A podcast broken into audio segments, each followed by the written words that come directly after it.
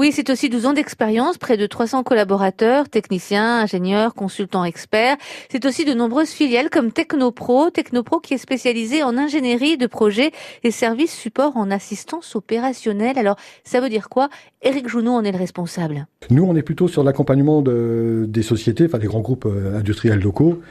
On est plutôt sur du, service. Hein. Euh, on est resté toujours dans la supervision de travaux dans le contrôle de coûts hein, sur des projets, c'est-à-dire qu'on accompagne les projets sur un certain nombre de, démarches et le contrôle de coûts notamment pour effectivement accompagner le, client sur ses dépenses, savoir ce qui, ce qui, dans son budget, ce qui était prévu dans, sa dépense, et eh ben on l'accompagne, on lui, on lui donne les éléments euh, qu'on va chercher bien évidemment aussi dans ses bases, hein, c'est-à-dire qu'il y a une confiance aussi avec eux et euh, voilà. Et nous on leur donne les résultats de, de, leur projet et, et l'avancement de leur projet mensuellement et de, en cas de dérive, effectivement, leur donner toutes les informations qui vont bien. Oui, il faut respecter le budget. Voilà, c'est important, même si on sait qu'aujourd'hui, euh, des contraintes au niveau des, projets, euh, on voit bien, il y a beaucoup de dérives quand même au niveau des projets. Hein. Euh, on va pas parler de l'EPR, c'est une question qui fâche.